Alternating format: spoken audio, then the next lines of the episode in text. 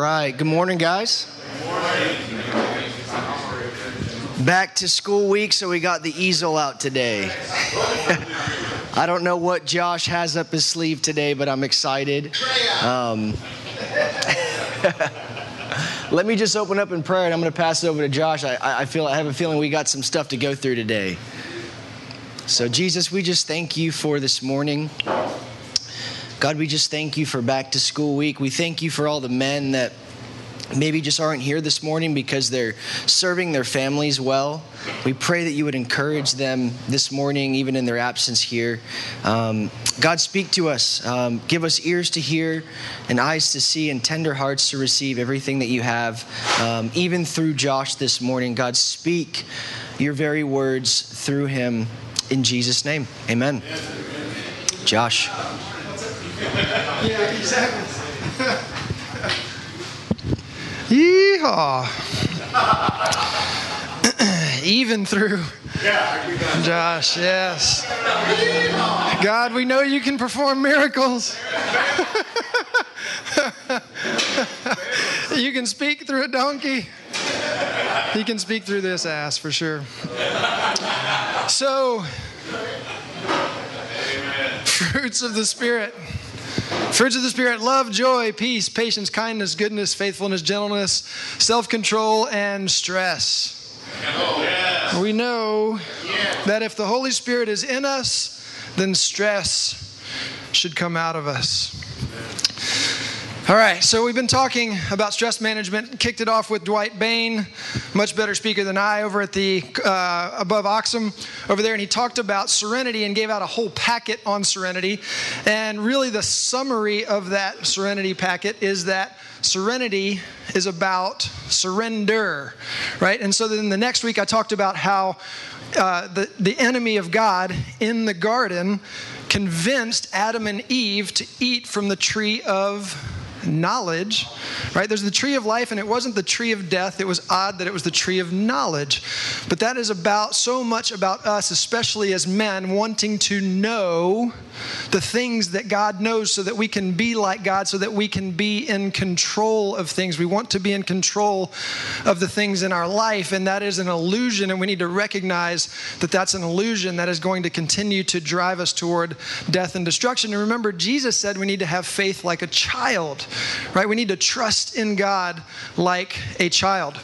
The next week, we talked about surrendering control of our finances. That was last week, and what that looks like, and trusting that God is going to give us our daily bread and letting go of that stress and worry and fear of not having the provision.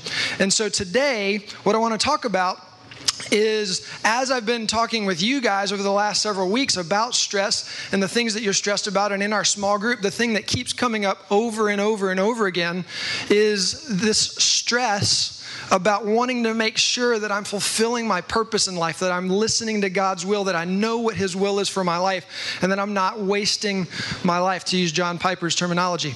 So, we're going to talk today about how you know the will of God in your life um, because it really is very simple. How ridiculously dumb would it be for God to put us here for a purpose and then not tell us what that purpose is?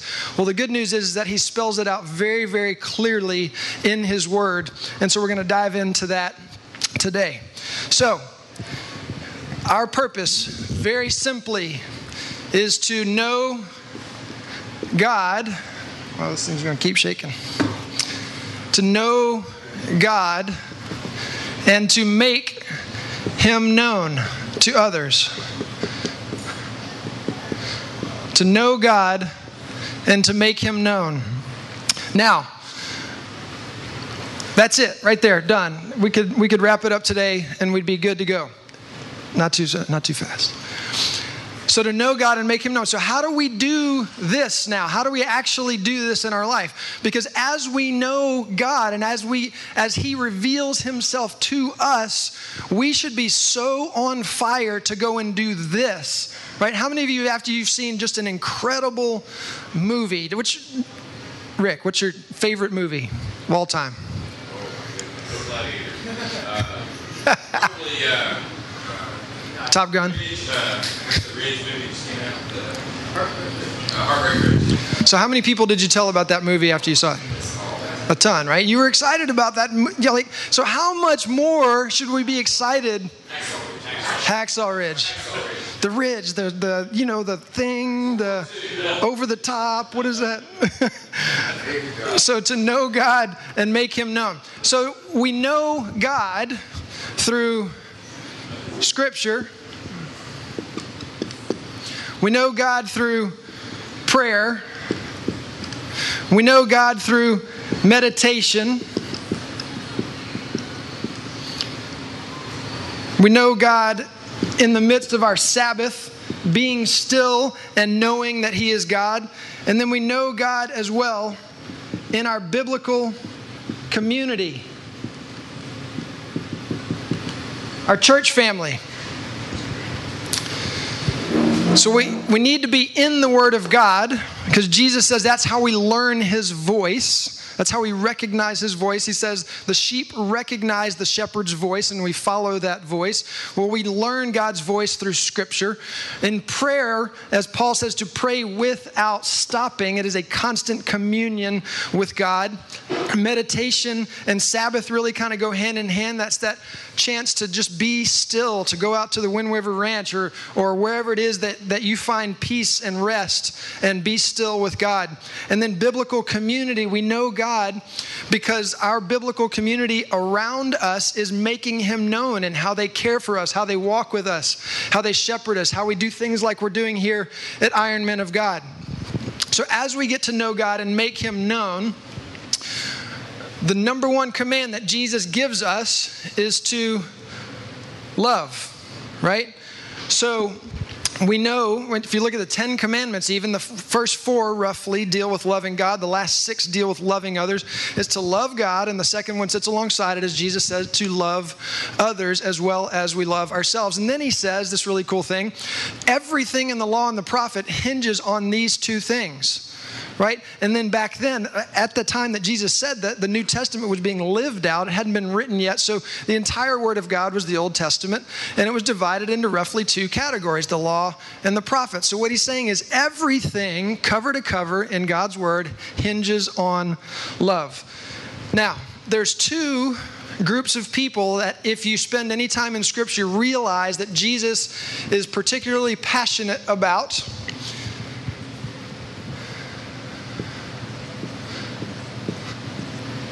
Number one is the lost. People that don't know the way. He's the way, the truth, and the life. People that don't know the way are lost. And he says his example is that he would leave the 99 sheep to go and find the one that was lost. He's passionate about the lost. Love the lost and the least of these. Matthew 25. Jesus says some pretty sobering things. This is one of the more sobering passages in all of Scripture where he says that he separates the sheep from the goats. The goats spend eternity away from God, the sheep spend eternity with God. And the factor that determines whether someone is a sheep or a goat is whether or not they cared for people that were hungry, thirsty, broken, down and out, naked, in prison that needed help. It's, it's, the, it's the broken people of God, uh, broken people of the world that He calls us out to. So we are called to love the lost, making Him known to the lost, and making Him known to the least of these when we give somebody a cool drink of water that is thirsty, we are making God known, right? So then we also make him known to our biblical community.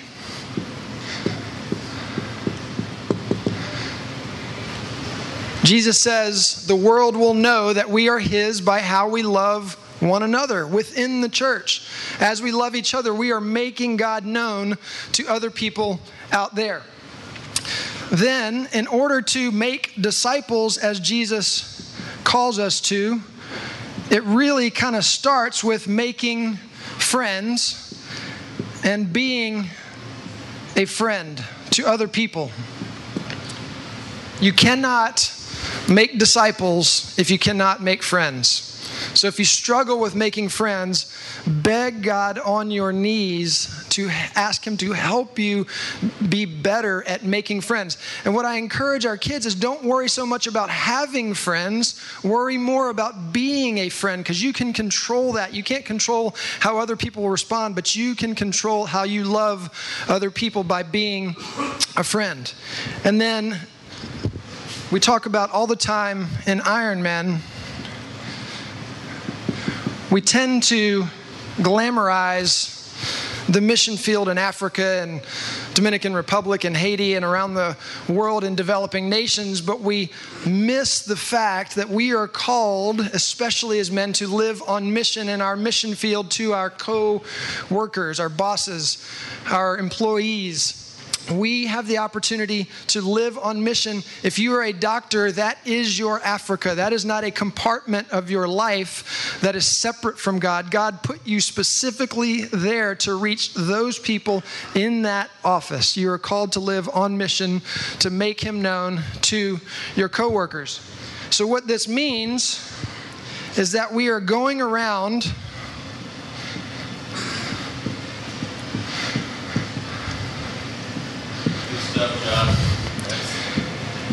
Constantly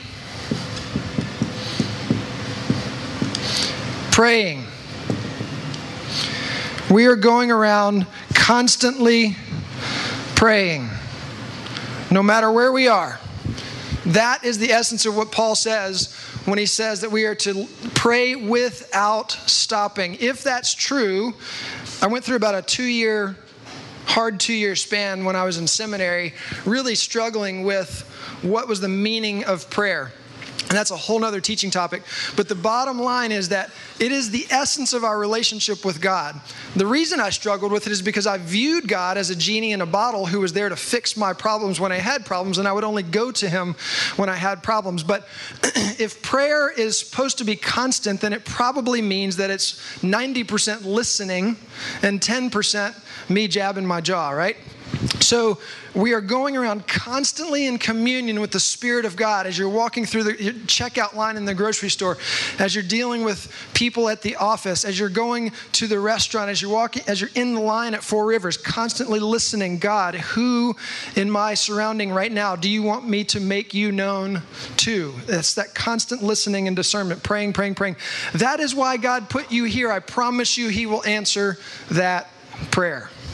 If you go around constantly listening to the Spirit of God, saying, God, who is it that you want me to make you known to right now? he will answer that prayer.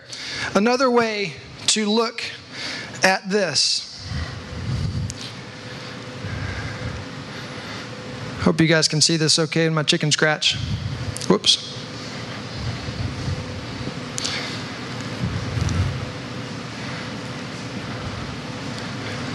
Dun. A balanced triangle of our life. We've got in, out, and up. Our relationship with God starts going up to Him. It is, it is knowing God through these avenues. As we know God, we will press into biblical community, and then it, as a result of relating with God, relating with our brothers and sisters in Christ, we will be driven out into community to make him known. And again, like Mother Teresa said, I think it's you know it's been uh, attributed to several people, but shout the gospel from the mountaintops and sometimes use words. Right? We, we make him known when we bring a, a cold drink of water. We make him known when we refill the printer supplies at the office, when we clean up after ourselves in the, in the workplace. And so those are all ways that we make him known. So we relate with God, we know God, we relate with biblical community, and then we are driven out because He's He's giving us His heart. And His heart breaks for these people. He it breaks for people that are malfunctioning because they don't they aren't connected to the life source. His heart breaks for people that are hungry because that's not the way He made us to exist. He is in the process since the day of the fall of restoring humanity and creation back to what He intended before the fall, right? John 3:16. Somebody give me that one. For God so loved the world. Well, that Greek word for world is actually cosmos. It's not just people, it's actually all of creation. He is in the process of restoring all of that brokenness back to what He intended before the fall. And the cool thing is, we get to participate in that. That's an amazing thing that we get to participate in. So, what I want to encourage you guys with, I'm out of space here. Stop living for God. Start living with God.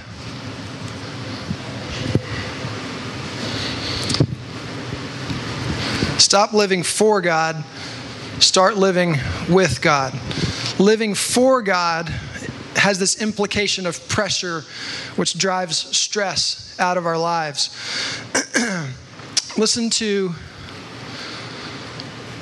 these two passages that, in my opinion, are key for stress management. Galatians chapter 5, I'm going to read verse 1 and then I'm going to jump down to 22 and 23, which we've hit every week so far. For freedom, Christ set us free. Stand firm, therefore, and do not submit again to a yoke of slavery. Well, the context of that yoke of slavery is about the Pharisees and all the rules and regulations that the church leaders were trying to put on them in their behavior correction.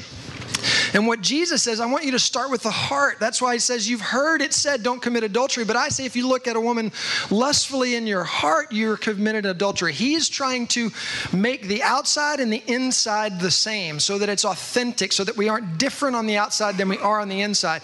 And the answer to sin is not to stop sinning. The answer to sin is to press into God and intimacy with Him, and then He will change our heart so that we don't desire to do it anymore. Because it's very, very taxing when we desire to do something to constantly stop doing it. If I tell you don't think of a pink elephant, it's almost impossible for you to not think of a pink elephant. The answer is not to stop sinning, the answer to it is to press into Him. He will change your heart so that you don't desire. And that's why He says His burden is light. So later on in Galatians 5, he says, he talks, he contrasts the fruit of the flesh and the fruit of the Spirit. He says, but the fruit of the Spirit is love, joy, peace, patience, kindness, goodness, faithfulness, gentleness, and self control. All of those things are contrary to stress and it is birthed out of us being set free. Those things are birthed out of us being set free in Christ. Why? Because we trust in Him. We trust that His way leads to abundant life versus trying to seek abundant life in every other way around us. Matthew chapter 11. Come to me, this is Jesus talking, all who labor and are heavy laden Again, he's in the context and the setting of where he is, is he's talking to groups of church leaders. Come to me, all who are who labor and are heavy laden, and I will give you rest. Take my yoke upon you and learn from me, for I am gentle and lowly in heart. You will find rest for your souls, for my yoke is easy, my burden is light. Stop stressing about whether or not you're missing your purpose here on this planet. Number one, we talked about in week two, the only plan we want to move forward in life is God's plan. And there's nothing that you and I can do to stop that from happening. So we can we can let go of that stress. Now, one thing I will add is we need to add a measure, and this is going to get real messy here. We need to add a measure of patience in all of this, and that is birthed out of trusting in God's timing on things because we tend to, like, I know for me, I'm not a very patient person. God gives me a vision for something and I want it to happen like tomorrow. and yet that's not what's going to happen. And, and I'm trying to push something forward. It's like trying to push water uphill, it's very stressful. I need to trust that God is going to provide everything that needs to happen. I guarantee you, Noah didn't build that boat in a week right it probably took several years um, having never done it before and then he and then he was the one in control of bringing the animals there and and the timing and the rain and all of that kind of stuff so so when we have faith like a child just that just that trust that God is in control and that we can't mess it up and that He's going to provide our daily bread. That's why Jesus teaches us to pray for our daily bread. So, this right here, gentlemen, is the definition of success. It's not what car you drive. It's not what house you live in, what gated community you live in. It's not about comparing yourself to men around you. It's not about comparing your marriage to marriages around you. This right here, be faithful to do this.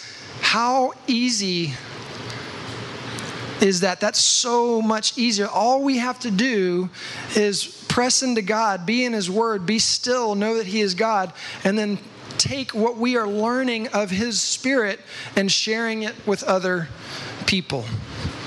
That's peaceful. Do this, and you will stand before Him one day, and He will say, Well done, good and faithful servant. This is why he put you here to know God and make him known. And so, if that is what you care about, he will answer your prayers. I promise you, he will. He, if, you are saying, God, who do you want me to share the gospel with today? Who do you want me to provide a cool drink of water to today? He will answer that prayer. I promise you. So this should alleviate any stress of worrying about whether or not you're fulfilling your purpose in life. Amen? Amen. Let's pray.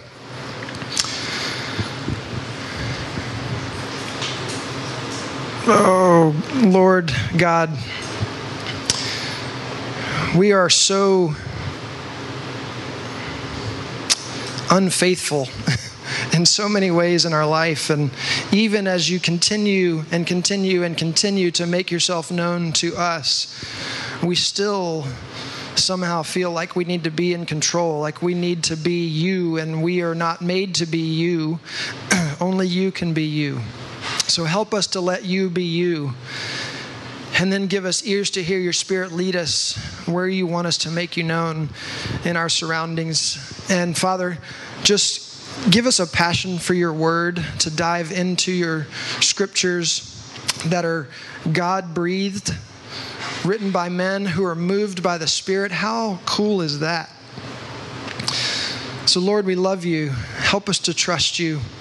Thanks for being graceful and patient with us when we don't trust you.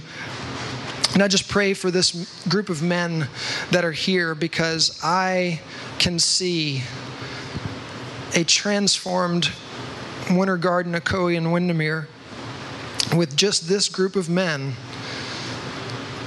living on mission for you in their daily lives, listening to your spirit constantly and obeying. You changed the world with 12. How much more could you do with 40? We love you, Lord. Help us to trust you. In Jesus' name, we pray.